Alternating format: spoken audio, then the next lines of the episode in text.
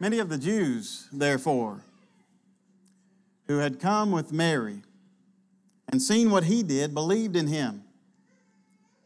But some of them went to the Pharisees and told them what Jesus had done. He had raised Lazarus from the dead. So the chief priests and the Pharisees gathered the council and said, What are we to do? For this man performs many signs. If we let him go on like this, everyone will believe in him. And then the Romans will come and take away both our place and our nation. But one of them, Caiaphas, who was high priest that year, said to them, You know nothing at all, nor do you understand that it's better for you that one should die for the people.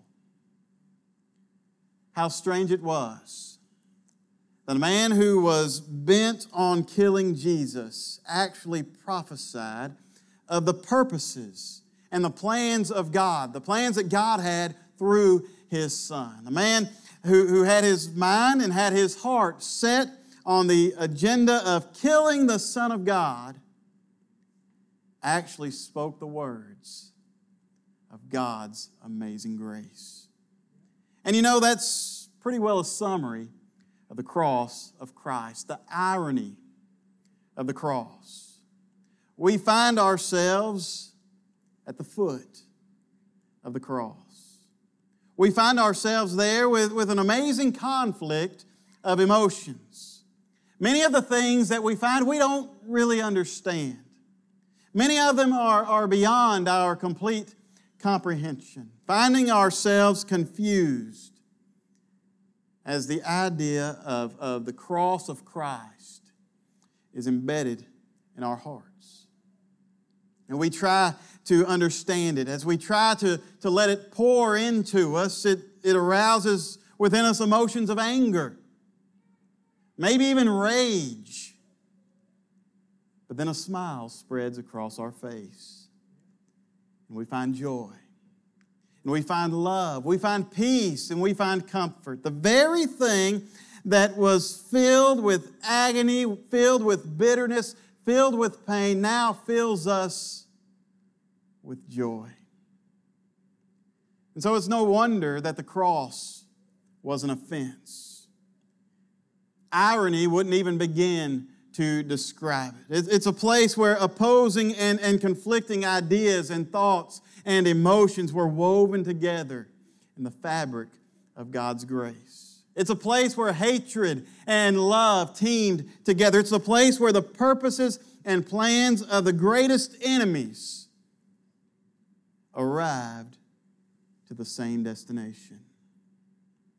It's a place where the oil of God's gladness and the bitter waters of sin mixed together and came up with a formula, a conviction and a compromise woven together. To think about the cross of Christ, it leaves us sometimes confused.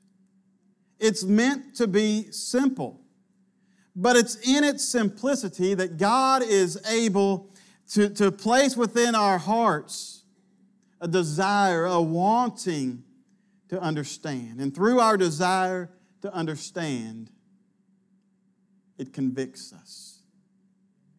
And so we have a major question to ask this morning.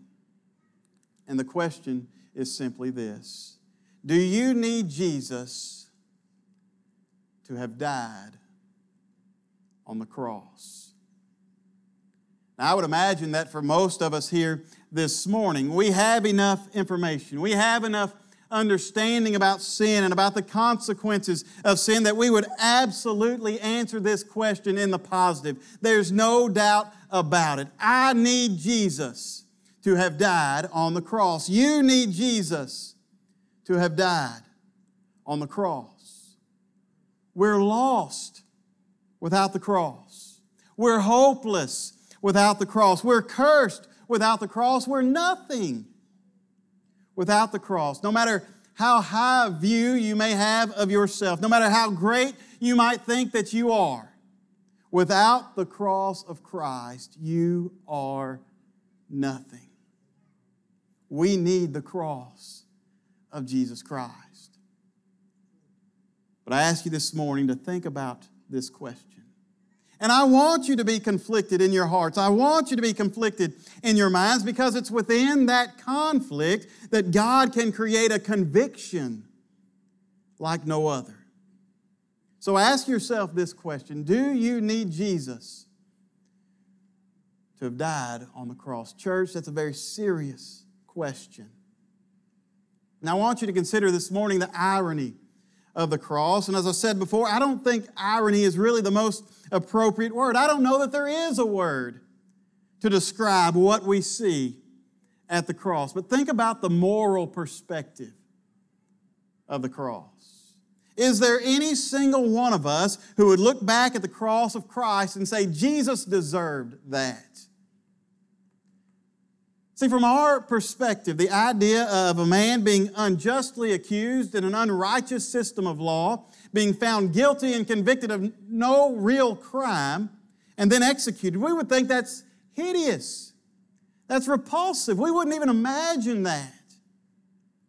From our perspective, had we been there in Jesus' day, we would have looked upon that day and maybe we would have started walking around with these little picket signs. You can't shed this man's blood. Don't do this. Jesus is innocent. Free Jesus.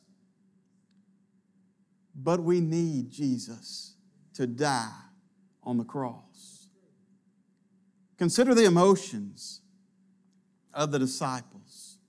There was a time when Jesus looked over at his disciples and he said that he had to go to Jerusalem and suffer at the hands of men, and there he would die. And Peter stepped in. As so often Peter was to do, he steps in. Now, now we probably would have thought, way to go, Peter. That's a good job, Peter. Peter said, Far be it from you, Lord. I forbid it. No, don't go to Jerusalem because you're going to be killed there. And we'd say, Right on, Peter. What did Jesus say? Jesus said, You're Satan. You're thinking by the ways of man, not by the ways of God. You are becoming my adversary. Jesus needs to go to the cross. Consider the hateful cries. Do you need Jesus to have died on the cross? Jesus was placed on a platform. Pilate looked out at the people and he said, What then must I do with this Jesus who is called the Christ? And the cry that comes out from the crowd is crucify him, crucify him. Can we look back at that day? Place ourselves in that scene. Think about ourselves and our condition. And can we tell them to be quiet? We don't want Jesus to go to the cross. No, we need Jesus to go to the cross. We need the crowd to shout, Crucify him, crucify him, crucify the Son of God. Think about the ruthless treatment that he received in the Jewish court being mocked, being spit upon, being beaten, being taken over to the hall of soldiers, and there being scourged, his back torn into shreds, then clothed with a scarlet robe, a crown of thorns placed upon his head, with men bowing down to him in complete mockery, saying, Hail Jesus, the King of the Jews, or a sign to be placed above him, saying, This is Jesus, the King of the Jews. The ruthless treatment that was against him. But we need Jesus to have died upon the cross the most unthinkable, the most unimaginable, the most unbelievable thing that we could ever imagine happening to the Son of God. We needed that to happen. So you tell me, do you need Jesus to have died upon the cross? Paul called it an offense. It's a stumbling block. It's confusing. It's a scandal. It's a trap. It's a snare, the Jews thought. In one way, we, we look at the cross, and, and from that perspective, we see the grace. We see the love, we see the joy, but from another perspective, we see it as nothing but a curse. Jesus became a curse so that we could be redeemed from the curse of the law. In Deuteronomy chapter 21, it's quoted by Paul in Galatians chapter 3 and verse 13. It says, Anybody who dies on a tree, that's a curse. And we needed Jesus to become a curse. We need him to have died upon the cross. Do you need Jesus to have died upon the cross? We look back into the Old Testament, and we see a number of prophecies that were about Jesus. And guess what? Every single one of those prophecies Jesus knew. He had a certain expectation. We look at Isaiah chapter 53, and this is what Jesus would expect.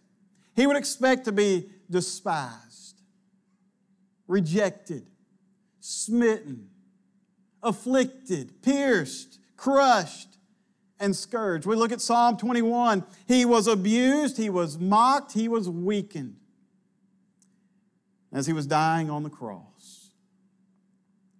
One of the things that he says before the people is, I thirst. He was thirsty, he was dehydrated. And at first, he refused anything to drink because he needed to keep his senses. He needed to be able to think. He didn't need to be outside of his mind. He needed his mind to have complete authority over himself, yet he thirsted. He needed the wetness on his mouth to be able to say some of the greatest words ever spoken by any man. Surrounded by his enemies, his hands and his feet were pierced, and even lots were cast for his garments. Roman soldiers at the foot of the cross, casting lots for the fabric that Jesus had worn. Psalm 50 in verse 6 tells us he was scourged, he was hit, he was spit upon. Isaiah 52, verse 14, tells us that he was marred. He was disfigured more than, than anyone who had ever lived and who would ever live. So answer the question Do you need Jesus? to have died on the cross. Think deep within and, and try to reach in and, and pull out your moral sensitivities. Do you need Jesus to have died on the cross? It says Jesus was anticipating the cross as it would come over him in short order. He found himself in the Garden of Gethsemane. He left his disciples. He took Peter, James, and John, and, and further with him, they went into the garden, and he went even further, leaving them to keep watch. And he knelt down and he prayed to God. He prayed to his Father. And in that prayer, as he's offering up to God, his soul was sorrowed. He was, he was in great distress as he was describing this to his friends. He prays to God, asking, Let this cup pass from me. He was filled with so much emotion, so much bitter agony, knowing exactly what was in store for him, what had been planned for him, what was purposed for him in this. Yet he found himself on his knees praying, Let this cup pass from me. Nevertheless, not my will, but yours be done. And he, he prayed with such agony that, that his sweat became, as it were, great drops of blood. A man by the name of T.W. Hunt, a series of video lessons called The Mind of Christ, he tells us that there's a condition. It's called hematohidrosis, where under great amounts of stress, the capillaries under the skin, they actually burst. And the only way for, for the blood to escape is through the sweat glands. And in that condition, he says that there, there is a heightened sensitivity to the skin. But three times Jesus went into the garden. Three times he went down upon his knees. Three times he utters the words, Nevertheless, not my will, but yours be done. I know that all things are possible. Let this cup pass from me, but your will be done. Three times in the garden. And three times he comes out and he finds his disciples sleeping. Their eyes were weary, their, their hearts in stress and in weeping, they find themselves tired. But Jesus finds them asleep. Do you need Jesus to have died on the cross? Jesus was betrayed by a friend. He was denied by an apostle three times. And in that third denial, Jesus looks right at him. He's taken into the courts of the high priest. He's called a blasphemer. They began to dance around him. They began to mock him. They were hitting him. They were spitting on him, treating, as him, treating him as if he was nothing more than a dog. And really, dogs get much better treatment than Jesus got. He's held in comparison to a murderer. Up on a platform, Pilate brings out a man by the name of Barabbas. Barabbas was an insurrectionist, Barabbas was a murderer. Pilate thought that, that he would be able to release Jesus. He was trying to appeal to the Jews' sense of morality. Which one would you have me release to you? Would you release Barabbas? Here's a murderer. Here's a rebel. Would you release him? Or would you release Jesus? And the people called for Barabbas. Which one would you want to set free? I know you would want to set Jesus free. I would too. But we need Jesus to go to the cross. Jesus was mocked to the delight of the soldiers. He was mocked by those standing at the cross. If you're the Son of God, come down from the cross. He saved others, but he can't save himself. Two thieves on either side of him, railing on him, hissing at him. So beaten Jesus was, so battered, so weakened by the scourging that he couldn't even carry his own cross. The shame, the shame of the cross. Do you need Jesus to have died upon the cross? Cries came out from the crowd as Jesus was above them. If you are the Son of God, save yourself. Come down from the cross, save yourself, save us. The words coming from one of the thieves, not the one who, who would be with Jesus in paradise, but the other one, mocking him if you can do a trick, why don't you do it now? If you can perform a miracle, why don't you perform it now? But oh, how that thief didn't know. As Jesus was hanging on the cross, all he had to do was look up. All he had to do was say, I'm done with it. I can't handle this anymore. Father, send your angels, destroy the world, make Golgotha a hole in the ground. He could have done that. And I would imagine that there's a part of us deep down inside that wants to say, Jesus, call your angels. Jesus, it's not worth it for, for you, the Son of God, to be treated like this. But I need Jesus to hang there in bitter agony, to painfully hear those words that are given to him in mockery and in derision. I need him to be able to look down at his mother and say, I'm going away. You need someone to care for you. I need that woman to be in complete agony because she's looking up at her son hanging on the cross. I need Jesus to feel forsaken, for his friends to deny him, for his friends to, to be ashamed of him, for them to run away. I need Jesus there on the cross alone. I need him to utter those words My God, my God, Why have you forsaken me? I need Jesus to say those words, I thirst. Of all the words physically that he probably had the hardest time saying, it was, I thirst. But I needed him to say those words that were most important. Do you need Jesus to have died on the cross? Jesus hung there on the cross because of our sins.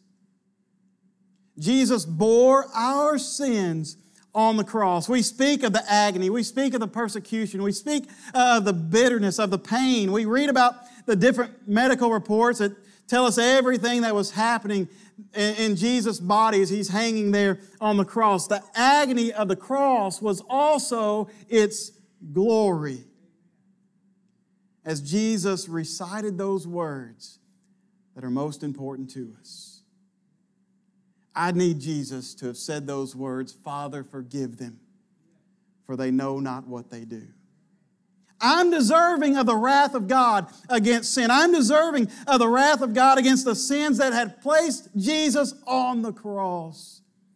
I need Jesus to say those words Into your hands I commit my spirit. I need Jesus to say those words It is finished. He must say those words. It is finished. It's completed. It's done with. The sins of the world have been encapsulated in the love and in the grace of God. It is finished. Do you need Jesus to have died on the cross? It's a very conflicting question, isn't it? For me to say that I need Jesus to die on the cross is for me to say, crucify him. It's for me to say, release Barabbas and take Jesus. For me to say that I need Jesus to have died upon the cross is for me to look at Jesus and say, You can't save yourself.